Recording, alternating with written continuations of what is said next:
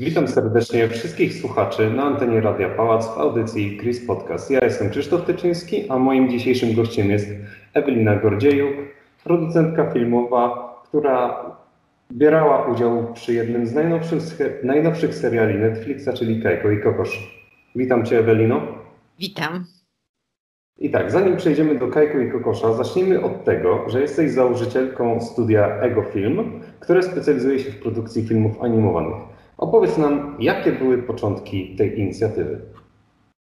E, tak, to prawda. Y, jestem założycielką studia Ego Film, które głównie mm, zajmuje się produkcją mm, filmów dla dzieci i są to adaptacje mm, książek i literatury, y, między innymi dziecięcej. Produkujemy seriale, które powstają w oparciu o twórczość y, jednych z najpopularniejszych e, pisarzy.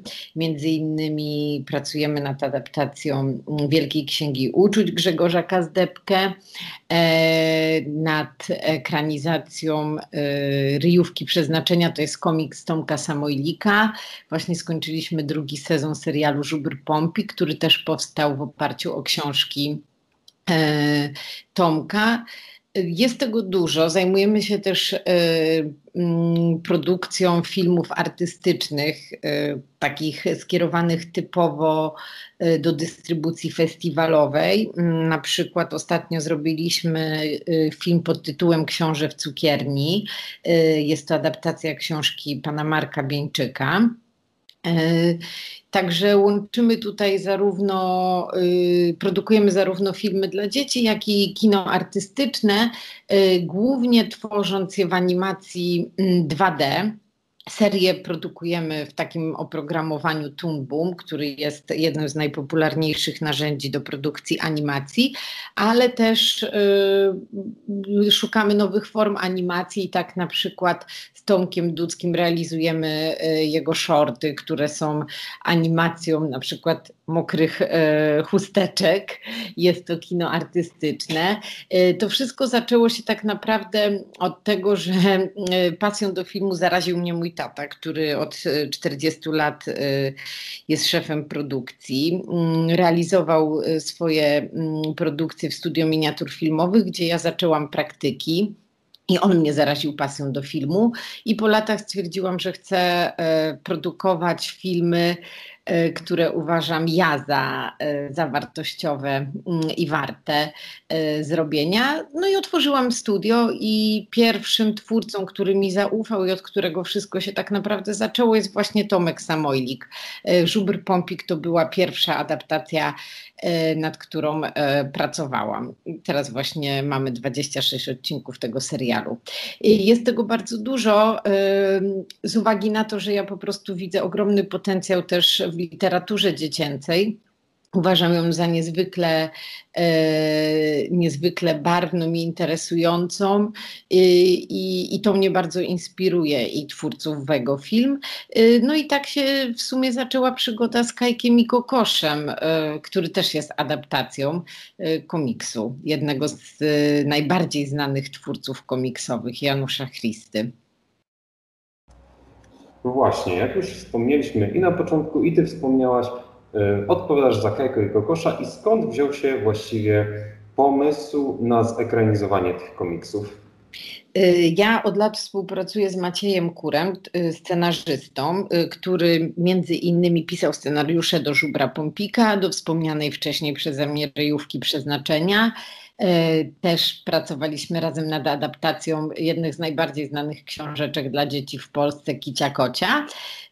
No i Maciej, z racji tego, że pracujemy ze sobą od lat, po prostu to on mnie trochę zaraził Kajkiem i Kokoszem, e, bo on jest też autorem nowych przygód e, Kajka i Kokosza, które są wydawane przez wydawnictwo Egmont i co jakiś czas e, zachęcał mnie do zapoznania się z jego twórczością na tym polu. I, I po prostu ja przeczytałam te komiksy i, i zaraziłam się tą miłością do, do świata wykreowanego przez Christę, do tych bardzo barwnych postaci. do niezwykle e, zabawnego humoru, który jest obecny w, e, w komiksach I, i, stwierdziłam, że, że warto e, się nad tym pochylić i mimo, to, mimo tego, że to jest e, kanon i, i pewnie większość osób ma już jakieś swoje konkretne wyobrażenie na temat też i filmu, bo przecież Kajko i Kokosz komiksy kochają miliony Polaków, to stwierdziłam, że, y, że chcę to zrobić, zmierzyć się y, wspólnie z ludźmi ze studia Ego Film, z tą wielkością tego, y, tego komiksu i, i tak się zaczęła praca nad tym projektem. Trzeba przyznać, że sama animacja Kajko i Kokosz wypełnia pewną niszę na tle właśnie takich seriali animowanych. Jeżeli weźmiemy pod uwagę to, jakie produkcje pojawiają się na Netflixie właśnie w tej kategorii, to przede wszystkim w większości są to produkcje skierowane raczej do starszego widza. Czy sądzisz, że mm, na tym polu jest miejsce dla właśnie takich bardziej dziecięcych animacji, jak właśnie Kajko i Kokosz? Yy, tak, no chociażby dlatego, że właśnie jest y, mało takich produkcji, a warto wspomnieć też o tym, że Kajko i Kokosz y, jest to serial oryginalny Netflixa, jest to pierwsza y, taka produkcja w Polsce, pierwszy serial animowany, produkowany w ten sposób. I myślę, że Kajko i Kokosz, owszem, on jest skierowany mm, do widza mniej więcej 7, ale myślę, że swobodnie młodsze dzieciaki mogą to oglądać, ale też to jest taki mm, taki jakby łącznik między e, pokoleniem starszym, czyli tym, które zna bardzo dobrze komiksy i które wychowywało się na Kajku i Kokoszu i właśnie taki łącznik między nimi i też e, tym młodym pokoleniem. Takie miałam marzenie zaczynając tą produkcję żeby właśnie zebrać przed telewizorami zarówno wiernych fanów komiksu, jak i młode dzieciaki współczesne i mam nadzieję, że to się udało. Myślisz, że zarówno dorośli, jak i dzieci znajdą w tym serialu coś dla siebie? E, ja myślę, że bez wątpienia. Mm, fabuła odcinków, to znaczy tak, punktem wyjścia w ogóle zawsze są wątki lub część fabuły mm, z komiksów, czyli to jest coś, co na pewno zainteresuje fanów, takie wyszukiwanie e, smaczków pochodzących właśnie z oryginału. E, I to, co my zrobiliśmy, żeby ten serial trafił do widza współczesnego, to odświeżyliśmy e, kreskę. Trochę ją musieliśmy zmienić. E, właśnie e, po to, żeby zainteresować współczesnego widza, żeby sprawić im nieco radości. Oczywiście wybraliśmy też oprogramowanie, które definiuje jakby to, jak wygląda ta animacja. I myślę, że to jest, to jest coś, co ma wpływ na to, żeby to trafiło po prostu do widza współczesnego, ale też y, unowocześniliśmy, uwspółcześniliśmy język, y, którym mówią bohaterowie. I myślę, że to są te rzeczy, które gwarantują poniekąd to, że ten serial trafi do widza współczesnego. Wspomniałaś przedtem, że Kajko i Kokosza uwielbiają miliony Polaków i właśnie moje następne pytanie brzmi tak, że są oni czasem porównywani do słynnego Asterixa i Obelixa. Czy Twoim zdaniem można to nazwać zrzynką, czy bardziej jest to mm, porównanie nad wyraz? Czy może obie serie mają swój charakter? Ja myślę, że ja w ogóle się nie boję tych porównań. Ja myślę, że Kajko i Kokosz jest absolutnie naszym dobrym narodowym i to, że mm, fabuła opiera się na relacji e, dwóch bohaterów, którzy, jeden jest grubszy, drugi jest chudszy, jeden jest e, bystry, e, drugi nieco mniej, to jest to jakaś klasyka, która sprawdza się po prostu i formuła, która sprawdza się w filmie od lat i, i dla mnie Kajko i Kokosz jest oczywiście dziełem bardzo oryginalnym. I y, jakby nie boję się tutaj takich porównań i, i, uważam, że, że to jest bardzo oryginalna historia. Y, mamy cudownych y, bohaterów, świetnie scharakteryzowanych przez Christę.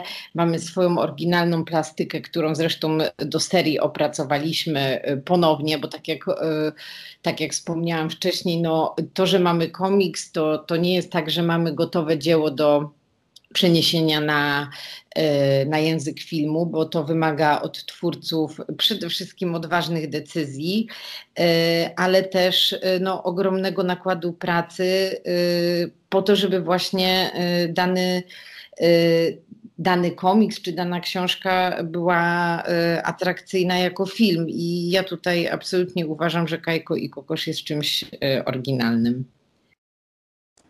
A czy masz nadzieję, że tak jak Asterix i Obelix, nasi słynni galowie, tak samo nasi dobrzy Słowenie doczekają się kiedyś wersji aktorskiej tak samo popularnych? Mm, ja się skupiam na wersji animowanej i to jest dla mnie e, teraz najważniejsze i mam nadzieję, że po prostu to, co my produkujemy i e, co robimy, odniesie sukces i, sprawi trochę radości zarówno fanom e, komiksu, jak i młodym pokoleniom. Chciałabym, żeby to tak trochę był powrót do dzieciństwa dla niektórych osób, a dla nowych widzów po prostu świetna e, przygoda, bo mamy tutaj naprawdę mm, ogromne mm, pole do popisu, jeśli chodzi o historię. Z jednego komiksu potrafimy stworzyć kilka scenariuszy. Mamy też e, uniwersalne historie, klasyczną narrację, elementy słowiańszczyzny, która przecież jest bardzo popularna. E, mm, nie, przy adaptacjach właśnie, czy przy, przy filmach e, w ogóle, które są produkowane. Także tak to wygląda z mojej strony. A jaki jest Twój ulubiony komiks o Kajku i Kokoszu?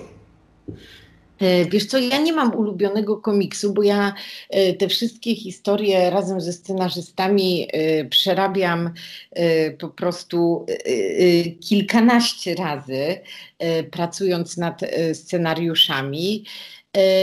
I chyba nie mam ulubionej historii. Tak samo nie mam ulubionego odcinka, bo po prostu ja tym żyję i angażuję się absolutnie w każdy odcinek, w każdy scenariusz i w każdą historię tak samo, ale na, ja uwielbiam na przykład Milusia. Uważam, że jest to bardzo e, wdzięczna e, postać, e, niezwykle zabawna.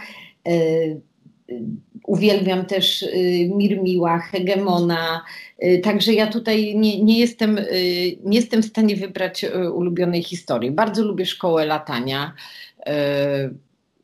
jest to niezwykle bogata historia, ale w ogóle dla mnie wszystkie komiksy Christy są y, tak bogate w treść y, i, i naprawdę one niezwykle pobudzają wyobraźnię, gdy się czyta y, komiks i ja w tym znajduję po prostu tak bardzo dużo ciekawych rzeczy, elementów i, i, i, różnych zabawnych wątków, że myślę, że nie jestem w stanie wybrać ulubionej historii. To jest 26 zeszytów. Jest tego bardzo dużo i naprawdę każda z tych historii jest oryginalna na swój sposób, y, bardzo barwna y, i, i nie jestem w stanie naprawdę dokonać takiego wyboru. Rozumiem. A przechodząc teraz do trochę spraw technicznych. To patrząc na samą grafikę serialu, można odnieść wrażenie, jakby kadry zostały wyjęte prosto z komiksu. Nawet e, ja sam pożyczyłem parę komiksów od moich rodziców, porównałem sobie i no, muszę przyznać, wyglądają prawie identycznie. Czy, e, czy podczas procesu koncepcyjnego były jakieś plany na zupełnie inną kreskę? Y, to znaczy tak, y, ja w ogóle stwierdziłam, że ja chcę zrobić y, ten komiks po to, żeby oddać hołd Christie, bo uważam go za naprawdę wielkiego twórcę komiksowego, człowieka o niezwykłym talencie i to było pierwsze, co było dla mnie jakby najważniejsze. To był punkt wyjścia. Zrobić serial ku, ku upamiętnieniu jego twórczości, tak? Ale on tworzył te komiksy y, lata temu y, i pewne rzeczy się dezaktualizują. Y, wiadomo, że on tworzył komiksy zupełnie innymi narzędziami niż my robimy to teraz. Kajko i Kokol zadebiutował w 1972 roku, czyli to było naprawdę bardzo, e, bardzo dawno temu. I tutaj no, ja wiedziałam, że jeśli chcę zrobić serial, owszem, jakby poświęcony twórczości, ku czci e, twórczości Janusza Christy, to muszę zachować mm, pewne podstawy, z komiksu. Natomiast jeżeli ten serial ma trafić do widza współczesnego, to wymaga to mojej e, ingerencji i twórców. I między innymi jedną z takich najważniejszych decyzji i myślę, że najodważniejszych było po prostu przepracowanie od nowa tej plastyki. Ale jak my to robiliśmy? My e, otrzymaliśmy od Fundacji imienia Janusza Christy mm, taki szkicownik pana Janusza. E, w tym szkicowniku mieliśmy kilkanaście e, rysunków Mirmiłowa, kilkanaście rodzajów na przykład łóżek, e, kilkanaście różnych rekwizytów narysowanych przez mistrza.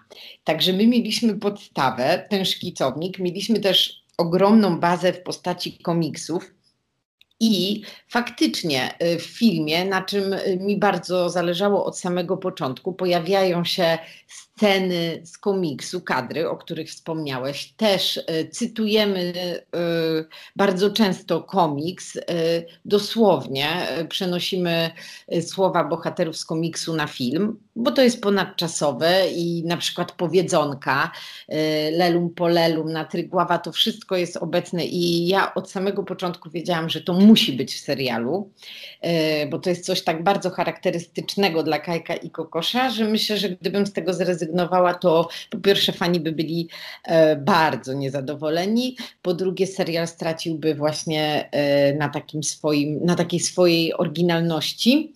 Y, no i tutaj ta plastyka. My musieliśmy naprawdę przeanalizować bardzo dużo elementów. Najpierw zdecydowaliśmy się na oprogramowanie, czyli Tumbum. To jest to nowe narzędzie, które zdecydowanie też determinuje w ogóle cały wygląd postaci. My robimy animacje na rigach, czyli mamy to jest tak, jakbyś wyciął sobie postać z, y, z, papieru i rozłożył ją na kilkanaście części. I tymi częściami, tymi elementami ciała poruszasz. Y, animatorzy poruszają y, postać i ją animują, więc tutaj musieliśmy podjąć decyzję na przykład dotyczącą grubości lineartów, czyli linii na postaciach.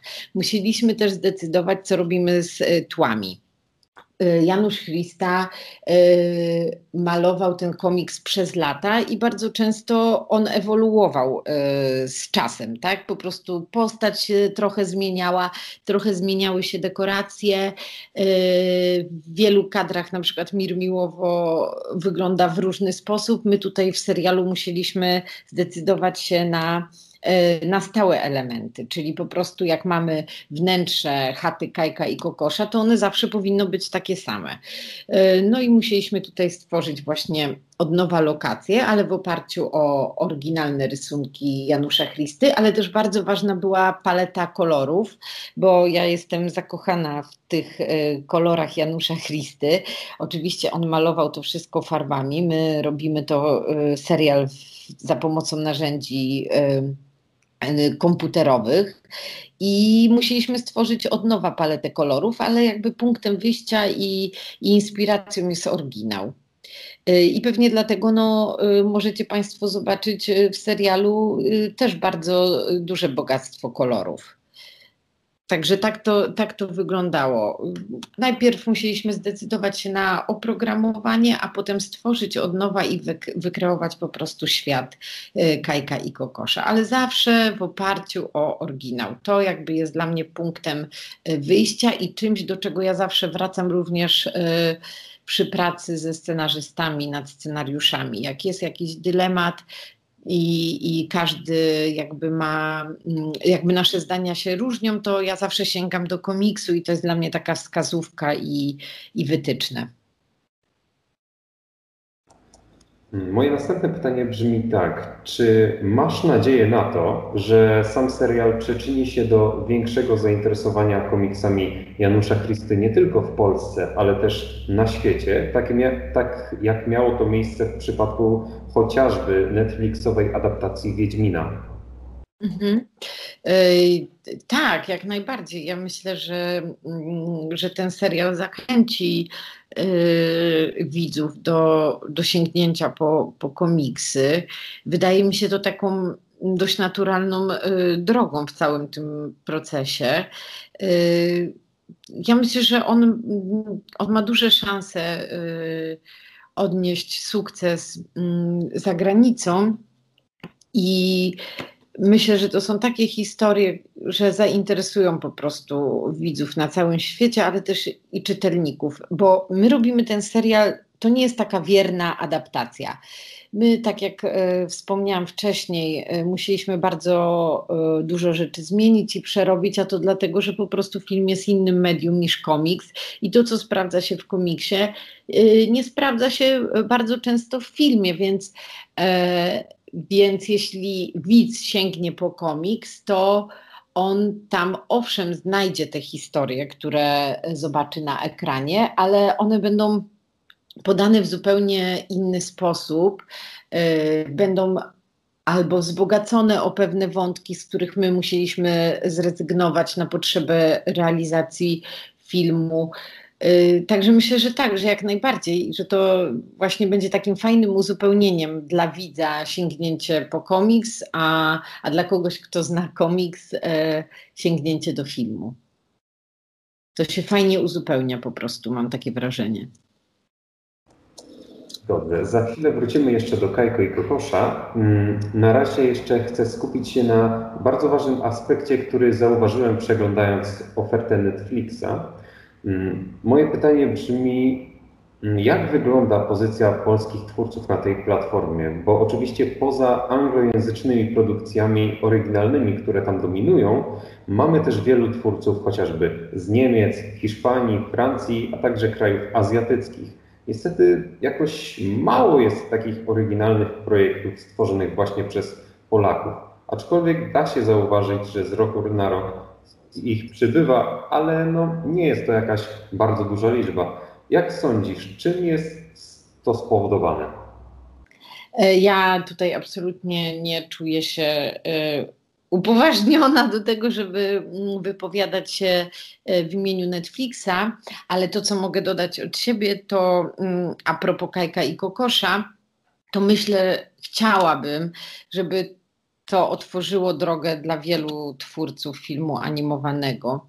Y, I jest to naprawdę coś, coś niesamowitego, y, że, że właśnie mamy tutaj takiego y, taką platformę, która zapewnia tak szeroką dystrybucję właśnie polskiej animacji.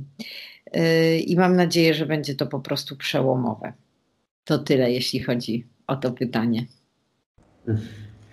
No dobrze. A jakie, tak już na koniec, jakie tak. są dalsze plany związane z omawianym projektem? Czy powstanie drugi sezon? A może masz w planach ekranizację jakiegoś innego polskiego komiksu? Yy tak, y, my teraz jesteśmy w trakcie produkcji y, kolejnych y, odcinków, niektórzy mówią na to kolejnych sezonów. E, Kajko i Kokosza. Pracy jest bardzo dużo. My jesteśmy właśnie w trakcie produkcji, bo tak jak wspomniałam wcześniej, Kajko i Kokosz będzie ekranizacją 26 komiksów Janusza Christy. Yy, mam nadzieję, że widzowie będą mogli obejrzeć już niebawem, pewnie w drugiej połowie yy, tego roku kolejne odcinki, yy, bo na razie mieli Państwo okazję obejrzeć tylko pięć, ale prace trwają. Prace trwają, jest przy tym dużo, dużo zabawy, ale też jest to ogromne wyzwanie. E, natomiast e, co do pracy nad innymi projektami, e, ja teraz realizuję właśnie film pełnometrażowy Ryjówka przeznaczenia na podstawie komiksu Tomasza Samojlika, ale też robię adaptację Bajki na końcu świata. To jest komiks y, bardzo znanego komiksiarza polskiego y, Marcina Podolca. Y, to jeśli chodzi o komiksy, mam też różne plany i pomysły, o których ze względów biznesowych też nie bardzo chcę teraz mówić, ale tak, ja cały czas myślę o kolejnych projektach. Między innymi o komiksach. No to świetnie. W takim razie, Ewelino, dziękuję Ci za ten wywiad i życzę oczywiście owocnych prac przy kolejnych produkcjach. Bardzo dziękuję. A wszystkich naszych słuchaczy, jeżeli posiadają Netflixa, zachęcamy bardzo do obejrzenia Kajko i Kokosza, bo warto. Ja nazywam się Krzysztof Tyczyński, to była audycja Chris Podcast, a moim gościem była Ewelina Gordzieju. Jeszcze raz Ci dziękuję. Dziękuję bardzo. Zapraszam do oglądania. Kajka i Kokosza. A my słyszymy się już w następnej audycji.